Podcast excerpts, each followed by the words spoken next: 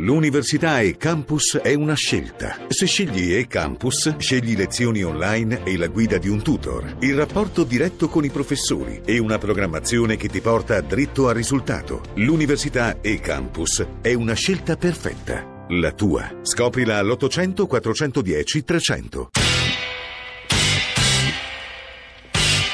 Radio Anch'io, l'attualità in diretta con gli ascoltatori. Sono le 9.35, come vi dicevamo all'inizio della trasmissione siamo partiti dalle decisioni di ieri della Banca Centrale Europea, guidata come sapete da Mario Draghi, per poi dirigerci verso le fragilità, le debolezze del sistema Italia, il, tema, il grande tema della produttività, ma mi sembra che da ultimo con la presenza delle parti sociali, mi riferisco in particolare a Riccardo Irli, a Serena Sorrentino, a Paolo Zabeo, stiamo parlando di cosa va e cosa non va nel sistema Italia. Vi leggo e riparto da un po' di ascoltatori, eh, guardate che la la crescita del settore auto, ci scrive Federico, è un indicatore importante di ripresa della domanda interna. Il problema è il settore bancario e anche la certezza della giustizia nel pagamento dei crediti. Messaggio di Max, politica, eh, politici, economisti e sindacati dimenticano che noi abbiamo un debito pubblico abnorme e che è questo a impedirci qualsiasi vera manovra espansiva. Non a caso De Mattia parlava anche di investimenti europei e su questo magari torneremo e non soltanto italiano. È inutile, scrive Max, continuare a dare le colpe ad altri o a fattori esterni esterni. Là,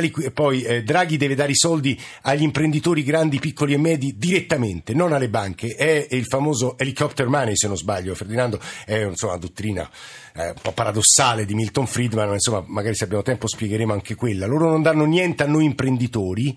Il meccanismo, scrive Fabio da Jesolo, deve trovarlo la politica. Noi riceviamo briciole, è molto difficile ottenere credito nel nostro paese e poi diversi commercianti del sud che ci scrivono il problema è il credito soprattutto nel centro-sud. C'era poi, eh, da padre di famiglia, vi assicuro che prima di spendere soldi ci pensiamo cento volte, spesso li teniamo in tasca. Non a caso, ora non ricordo più chi, diceva che in Italia c'è un problema di eccesso di risparmio, no? Giusto De Mattia? Sì, sì. Siamo con Ferdinando Giuliano e Angelo De Mattia qui in studio accanto a me. Eh, Ferdinando Giuliano voleva aggiungere delle considerazioni rispetto a quanto detto da Serena Sorrentino della CGL, ma prima Alberto da Falconara, che credo sia un consigliere della BCC di Falconara. Alberto, buongiorno e benvenuto.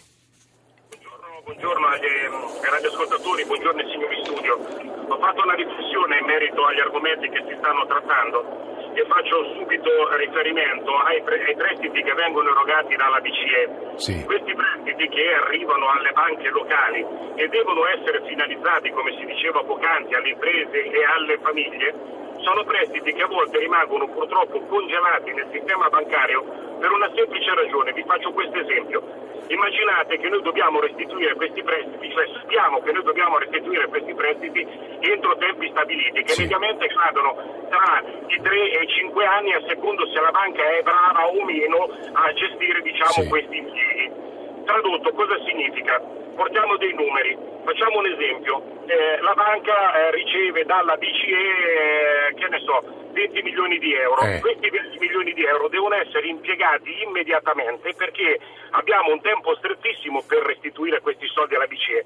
Allora io chiedo no, come è possibile gestire eh, diciamo, un processo così fatto se i tempi sono brevi e se la capacità restitutiva delle famiglie e delle imprese è estremamente bassa. Mm. Traduco, 20.000 euro, una famiglia viene in banca, chiede 20.000 euro per ristrutturare, che ne so, la sì. casa per ragioni antisismiche e noi le dobbiamo dire guarda questi 20.000 euro sono finalizzati però tu ce li devi restituire in 5 anni. Tradotto significa circa 360 euro di rata Cioè c'è una discrasia, ci sta dicendo questo. Tra, Assolutamente tra sì, perché tenga conto che poi la valutazione del credito tiene conto che la capacità restitutiva è parametrata a un... cioè noi possiamo erogare mutui affinché il cliente riesca a pagarli e il metro di misura è un terzo diciamo del reddito, quindi io per restituire 360 euro al mese devo avere almeno 1000 euro di reddito, quindi se non si programma un piano Marshall economico, cioè a lungo periodo, mm.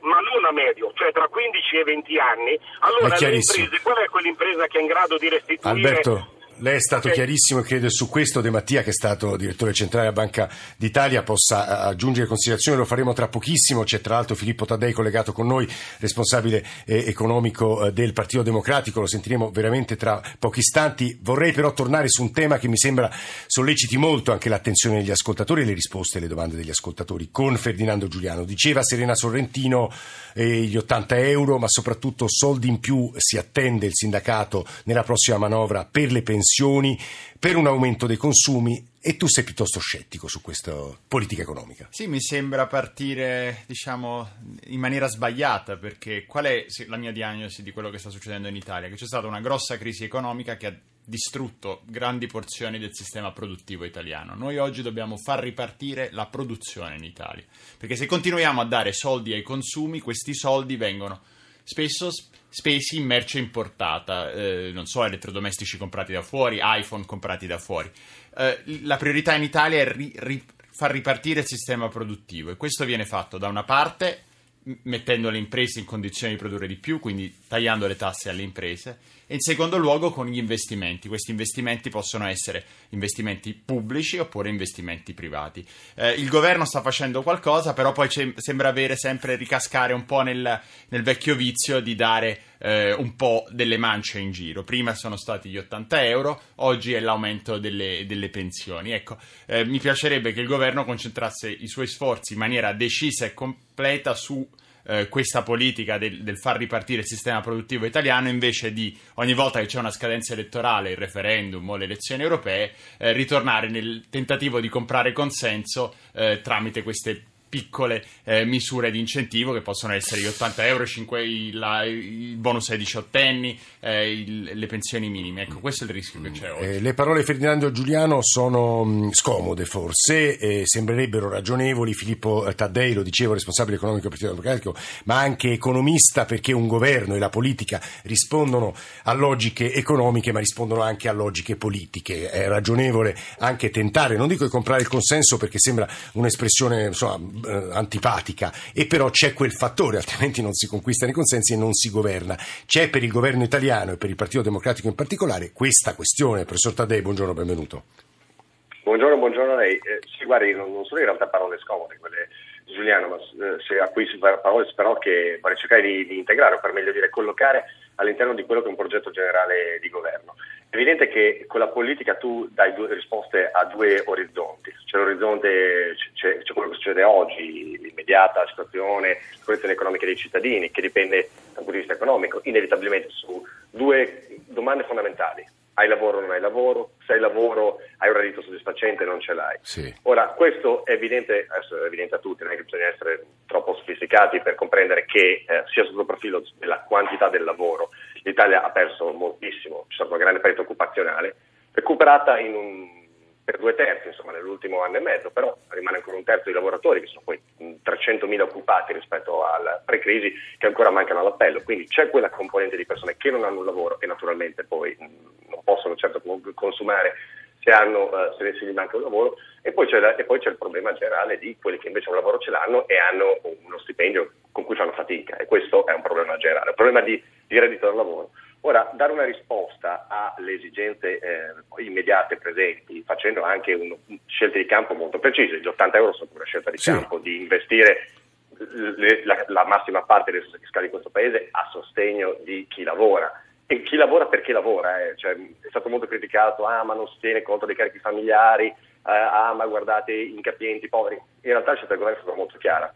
Il lavoro è così importante che noi premiamo fiscalmente innanzitutto quello che sono i proventi del lavoro, il reddito del lavoro, partendo certo dal reddito dei dipendenti, ci sono anche i lavoratori autonomi, ma partendo da quel cuore lì. Mm. Però questa operazione, che è un'operazione di, per rispondere, come posso dire, alle esigenze dell'immediato, alla, agli aspetti più severi della crisi, si accompagna poi a quello che secondo me è il, un grande piano, piano, industriale di trasformazione di, del nostro paese, che ha a che fare col fatto che questi redditi oggi sono bassi, sì certo perché c'è una pressione fiscale che, è, che era molto sbilanciata e oggi mi prego di dire lo è un po' di meno sui redditi da lavoro in, in conseguenza dell'attività del governo dagli 80 euro in avanti, ma lo è perché la dinamica di produttività è molto negativa. Allora pensiamo un attimo a quali sono le due, le due fasi. Prima di tutto noi avevamo l'esigenza di eh, riassorbire la crisi occupazionale. Eh. 850.000 occupati persi dal 2011 al 2014, almeno noi osserviamo dal 2000, da metà del 2014 ad oggi un recupero. Fermare di... o rallentare il dissanguamento dell'occupazione. Esattamente, quindi punto. mezzo Eh. milione di persone abbondanti in più al lavoro. Ma quando lei è al lavoro, poi devi pensare a metterle nelle condizioni per cui il loro lavoro possa produrre come non faceva in passato. E quindi devo sostenere questa dinamica occupazionale che ho innescato, ho aiutato come governo ad innescare, quella di contribuzione col taglio dell'IRA, Eh. una serie di altri interventi, ma devo sostenerla facendo in modo che investire sulle condizioni di lavoro sia conveniente in Italia oggi come non era in passato. E così nasce tutto l'intervento sulla competitività che passa dal superammortamento l'anno scorso, continuerà anche l'anno prossimo col superammortamento che non è altro che un sostegno agli investimenti degli imprenditori in azienda. Mi permetto di dire anche il taglio dell'IRES, Eh. perché taglio dell'IRES vuol dire... Aspetta l'ultimo Sì. l'ultimo pezzo giusto per chiudere. E adesso il pacchetto, il pacchetto competitività che sarà nella In sostanza, Taddei, lei ci sta rispondendo, noi- aggiungo l'ultimo, scusi, Sì. ne aggiungo un ultimo, perché sulle pensioni, ecco, giusto per come- le operazioni hanno una componente, sì, certo, di intervento sulla equità Eh, eh, eh. tra le generazioni, di cui se volete approfondiamo in un minuto. Però c'è anche lì, c'è anche lì un progetto industriale, cioè dire, guardate, nel momento in cui noi cerchiamo di riattivare investimenti, dando contributi molto forti e molto chiari Eh. a chi vuole investire in Italia, diciamo anche bene, se a questi investimenti tu puoi accompagnare anche un ricambio, un rinnovamento della forza produttiva più veloce del normale, di quello che avrebbe normalmente, noi perdiamo una leva in più per favorire quel rinnovamento della forza produttiva in modo tale che quegli, che quegli investimenti cadano su una forza lavoro più giovane, più... eh, Tadei, lei in sostanza ci sta rispondendo, il governo sta tentando di spingere su, tutte, su entrambi i pedali, no? Credo Giuliano E non possa... che non se può stare qualche altro minuto, altre voci e poi magari ridò la parola, eh, davvero mancano dieci minuti alla fine della trasmissione, vogliamo farvi ascoltare altri due ospiti, però eh, da De Mattia dobbiamo eh, una risposta all'ascoltatore che diceva eh, che era poi quel banchiere no, della BCC di Falconara che diceva c'è una discrasia. No, la- l'osservazione è interessante. Questo problema molto probabilmente è concentrato eh, nelle piccole banche, nelle BCC appunto. Però bisogna tenere presente una cosa, che le banche, piccole o grandi che siano, non è che sono dei meri strumenti eh, di transito dei finanziamenti della BCE. È importante che questi finanziamenti della BCE affluiscano all'economia reale, ma poi c'è la capacità del banchiere di organizzare le scadenze, cioè Ah, cioè di mettere, di mettere insieme quei rifinanziamenti con la raccolta che ha, con i mezzi propri che ha, cioè c'è questa necessità. Resta, ripeto, nelle piccole banche, le BCC tra l'altro sono ora eh, sottoposte a una riforma che eh, sta per essere attuata. Tuttavia, se non si affronta il problema della crescita, la questione del sistema bancario eh, nei punti di difficoltà, nei punti di crisi, non generalizzatamente perché abbiamo Non può detto essere che risolta so- non si può ris- esiste una interrelazione tra eh, crescita e miglioramento Certo, della certo, condizione da un lato e dall'altro, è un rapporto biunivoco. E su questo purtroppo gli ultimi dati Istat l'ultimo trimestre ci davano Esatto. appunto una crescita eh, zero. C'è un altro ospite, Giuseppe Schlitzer, professor Schlitzer, che ci deve dire una cosa molto importante, però un ascoltatore chiede e obietta a Ferdinando Giuliano e rispondiamo in 30 secondi se ci riesci Giuliano. Che senso ha, scrive Stefano Afrolli, stimolare la produzione, come dice Giuliano, se non c'è capacità d'acquisto? Produzione e consumo vanno stimolati insieme, che è un po' quello che diceva Taddei, se non sbaglio. Giuliano. Prima di tutto c'è un mondo a cui vendere, in secondo luogo noi sappiamo che gli italiani comprano. Ah, lei dice esportare. Prima di tutto c'è una questione di esportazione e poi c'è una questione di eh, appunto ren- fare in modo che le nostre imprese vendano i prodotti che gli italiani già comprano. C'è una questione di cosa compri. E oggi sappiamo che ci sono delle merci da fuori che sono eh, più competitive, che noi consumatori preferiamo prendere dall'estero perché costano di meno e sono fatte meglio. Ora, il mio punto è che queste merci devono essere anche merci italiane, sempre di più. Giuseppe Schlitzer è sempre antipatico, usiamo questo aggettivo, riassumere in tempi radiofonici l'esito di lunghi studi. Lo dico perché lui ha scritto un paper che peraltro trovate su, su internet e che se avete tempo leggete perché è molto interessante sul tema il paradosso della produttività italiana. Eh, il ristagno della produttività del nostro paese dagli anni 90, peggiore di altri paesi, ha cercato di capire il perché e diciamo io provo a anticipare la sua conclusione.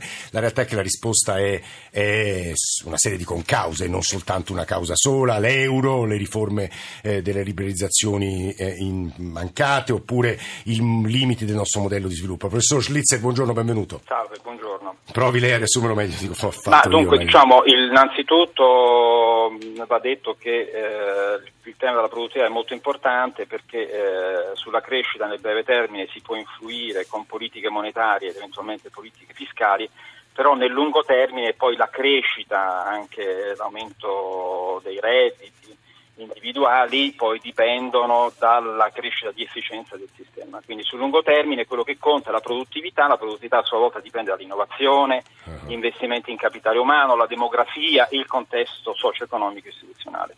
Questa produttività ristagna dalla metà degli anni 90, quindi il problema in Italia della bassa crescita è un problema che, ci- che viene da lontano. Viene da lontano, a metà degli anni 90 diciamo, sono emersi una serie di problematiche, in particolare quella del, dei conti pubblici fuori linea, è cominciato un aggiustamento, un aggiustamento fiscale, è cambiato il mondo. A metà degli anni 90 il mondo cambia per l'Italia, la curva della produttività e della crescita si appiattisce mentre continua a crescere per gli altri. Per gli altri paesi, stava dicendo Schlitzer, eh, sì. Esattamente, in testa e hanno beneficiato. Purtroppo lo stiamo sentendo poco. Professor Schlitzer? Sì, Sì, ora la risentiamo, credo sia molto interessante per gli ascoltatori sapere a suo avviso, vista la pluralità di cause che hanno determinato questo assetto più debole dell'Italia, dove potremmo investire, cioè che cosa potremmo fare poi in sostanza. So che è difficilissimo, ma insomma proviamoci. No, ma dunque eh, la produttività, come ho detto prima, dipende dagli investimenti che tu fai in capitale umano, in innovazione, nel rendere più efficienti le imprese, nel migliorare il contesto all- all'interno del quale le imprese operano. E quindi e su questo bisogna fare attenzione. Ora, noi in questi decenni l'aggiustamento fiscale come l'abbiamo fatto? L'abbiamo fatto aumentando le tasse e sacrificando gli investimenti importanti, quelli in infrastrutture, quelli nella scuola e questo ha, ha pesato sulla crescita in questi ultimi decenni. Il contesto istituzionale all'interno del quale le imprese si sono trovate ad operare è migliorato e peggiorato, è molto peggiorato, cioè Mm. la devolution all'italiana ha creato una situazione di anarchia sul piano Molte normativo, di spesa, autorizzativo e, per- e- e quindi diciamo, le imprese si sono trovate ad operare in un contesto molto molto più complicato. Allora, se io faccio tutte queste cose è inevitabile e poi non punto invece sui fattori della crescita e ho anche una demografia un po' svantaggiata Certo. perché la popolazione invecchia. Devo fare delle riforme pensionistiche che hanno aumentato eh, l'età media della popolazione lavorativa, che deve confrontarsi con una rivoluzione digitale. E, è chiaro che questo influenza, quindi noi abbiamo avuto una serie di fattori Sì, che- hanno penalizzato questa produttività e una politica che- economica che non ha favorito la Eh. dinamica della produttività. Giuseppe Schlitzer, le sue parole io le giro eh, a Ferdinando Giuliano e Angelo De Mattia che sulla produttività una cosa la devono dire e se ci riescono rapidamente perché poi c'è un'ultima affermazione di Walter Riolfi che credo preziosa ai fini della completezza parziale di questa trasmissione. Ferdinando Giuliano non è un pranzo di cara alla produttività. Che volevi dire se condividi l'analisi del professor Schlitzer? No, io volevo dire con quell'affermazione, con quella frase del mio articolo che Matteo Renzi sembra aver cambiato un po' la sua eh, diciamo, eh, narrazione sul- sull'economia e oggi sta puntando molto sulla produttività. Quando è andato a Cernobbio al forum Ambrosetti ha detto che è importante la produttività. Il problema è che la produttività ha dei costi. Produttività significa, può significare chiudere delle aziende perché altre eh, eh, riaprano Sono e possano ehm, appunto un grande problema che noi abbiamo in Italia è stato evidenziato da un paper fatto per la Commissione europea eh, a maggio è che le risorse sono distribuite in maniera sbagliata. Le persone lavorano nelle aziende eh, meno produttive. Il capitale delle banche viene dato ad aziende meno produttive. Ora è, è difficile impopolare dirlo però queste aziende che eh, vengono tenute in vita artificialmente non dovrebbero essere sostenute E in questa maniera e, devo- e quelle risorse devono essere liberate per andare altrove. Quindi la produttività da questo punto di vista non è un pranzo di gara. De Mattia, un un minuto Sì. se ci riesce. No, eh, anziché parlare, come eh, spesso accade, di produttività riferita esclusivamente al lavoro, noi dobbiamo parlare, eh, mutuando anche quello che diceva Schlitzer, di eh, produttività totale dei fattori, cioè c'è il lavoro, poi c'è la capacità organizzativa, c'è la capacità imprenditoriale, c'è il credito, poi c'è il contesto esterno di cui abbiamo parlato abbondantemente, a cominciare dalla pubblica amministrazione. I ragionamenti vanno diretti a questo oggetto. Se voi leggete le considerazioni finali del governatore della Banca d'Italia degli anni 90 che segnalava eh, il bradisismo nel campo della produttività, della competitività, dell'innovazione. Noi scendevamo e perdevamo di grado rispetto ai partner eu- europei ogni anno. Eh, quelle considerazioni finali si possono leggere anche oggi perché il bradisismo non è ancora Questo è il cessato. punto vero. Walter Riolfi e Filippo Taddei, eh, proviamo un minuto e mezzo per uno. Walter Riolfi ha scritto un pezzo di grande interesse sul Sole 24 Ore di ieri, il cui titolo era Se il peggio per l'economia diventa il meglio per le borse, che è una frase che diciamo solle- eh, eh, fare- fa- irriterà moltissimo i nostri ascoltatori e in qualche modo rafforzerà le loro convinzioni. Riolfi, che significa? Buongiorno, innanzitutto. Giornalista buongiorno, eh, significa eh, che eh, le borse sono eccitate dal- dalle misure straordinarie delle banche centrali, in primo luogo dal quantitative easing, dalla, eh, dai tassi negativi e tutto questo porta a una certa euforia sui mercati. Eh, per esempio negli Stati Uniti abbiamo visto la settimana scorsa e questa settimana quando arrivano notizie negative sul fronte economico, meno occupati del previsto, oppure un indice manifatturiero addirittura in zona recessiva o un indice dei servizi che pesa per tre quarti del PIL statunitense in eh, netta contrazione, ancora positivo ma in netta contrazione, eh, cosa fa eh, la borsa? La borsa sale, soprattutto salgono i titoli di Stato, quindi scendono ancora di più i rendimenti e la borsa trae giovamento da rendimenti sempre più bassi e sale vicino a, eh, pressoché a- a- al record storico quando in realtà gli utili delle aziende non crescono e l'economia ristagna. Quindi questo qui è un paradosso dei mercati che comunque nel breve o nel medio periodo succede, nel lungo periodo eh, anche, anche il mercato borsistico dovrebbe, dovrebbe soffrire da un'economia invece in, ehm, di- non dico in contrazione Certo. ma in quasi stagnazione. Che, che- credo che questo tassello sia stato utile, non dico, non dico per confondere ulteriormente le idee agli ascoltatori, ma insomma per far capire anche la complessità e i paradossi dell'economia. Eh, un minuto e mezzo, se ci riesce, Filippo Taddei, responsabile economico del Partito Democratico, abbiamo detto moltissime cose e mi scuso con gli ascoltatori che ci hanno scritto davvero eh, messaggi i più diversi, però Taddei, sulla produttività una cosa da lei la vogliamo, seccamente e anche obiettivamente una sua risposta sul fatto che l'Italia cresce meno degli altri paesi europei. Perché Taddei? Ci vorrebbero tre ore, ma insomma un minuto e mezzo. Guardi, eh, io non, non le, non le dico perché, sono- per- perché l'Italia cresce meno, ma eh, le dico perché cosa certamente l'aiuterà a crescere di Sì. più.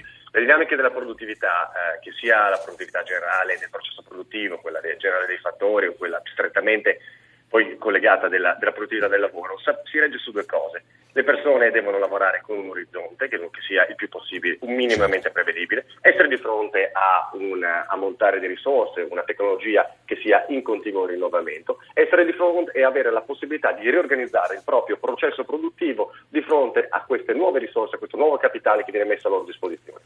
Il, il governo ha risposto su ciascuno di questi eh, tre, tre aspetti come mai prima. Noi sapevamo, ed è una caratteristica del mercato del lavoro italiano, che se tu, la- l'assunzione a tempo indeterminato non è solamente più tutelante da un punto di vista Il contrattuale. Jobs Act, la risposta è stata No, il Jobs Act. no, ma aspetti, aspetti, no, no, ma la risposta, il tempo indeterminato è un contratto in cui noi vediamo che i lavoratori a parità di condizioni demografiche, formative, collocazione geografica, sono, hanno la probabilità di essere formati mentre lavorano sul luogo di lavoro che aumenta di, di pro- di proporzioni spropositate, Mm, di più del mm, 50% in Italia rispetto agli altri paesi. Quindi ho, un- prima di tutto, porto le persone al lavoro in, una- in un contratto che non è solo più tutelante ma è più formativo.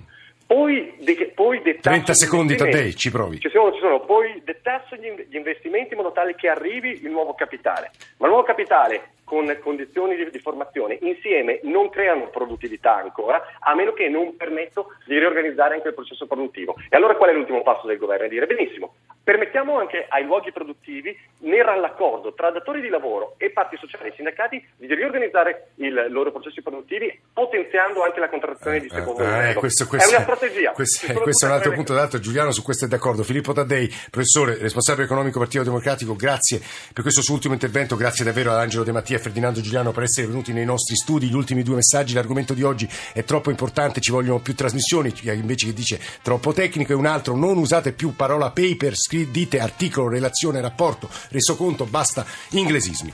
Alessandro Forlani, Nicola Amadori, Valeria Volatile, Alberto Agnello, Alessandro Bonicatti, Valentina Galli, la redazione di Radio Anch'io assieme al regista Cristian Manfredi e stamane in console Antonello Piergentili, Massimiliano Savino e Antonio D'Alessandri. Adesso c'è il giornale radio alle 10 con le ultime notizie, poi Radio 1 Music Club, John Vignola, la radio ne parla con Ilaria Sotis. Noi vi ringraziamo molto per, la, per l'ascolto, scriveteci se volete a Radio Anch'io, chiocciorai.it. Lunedì Radio Anch'io Sport.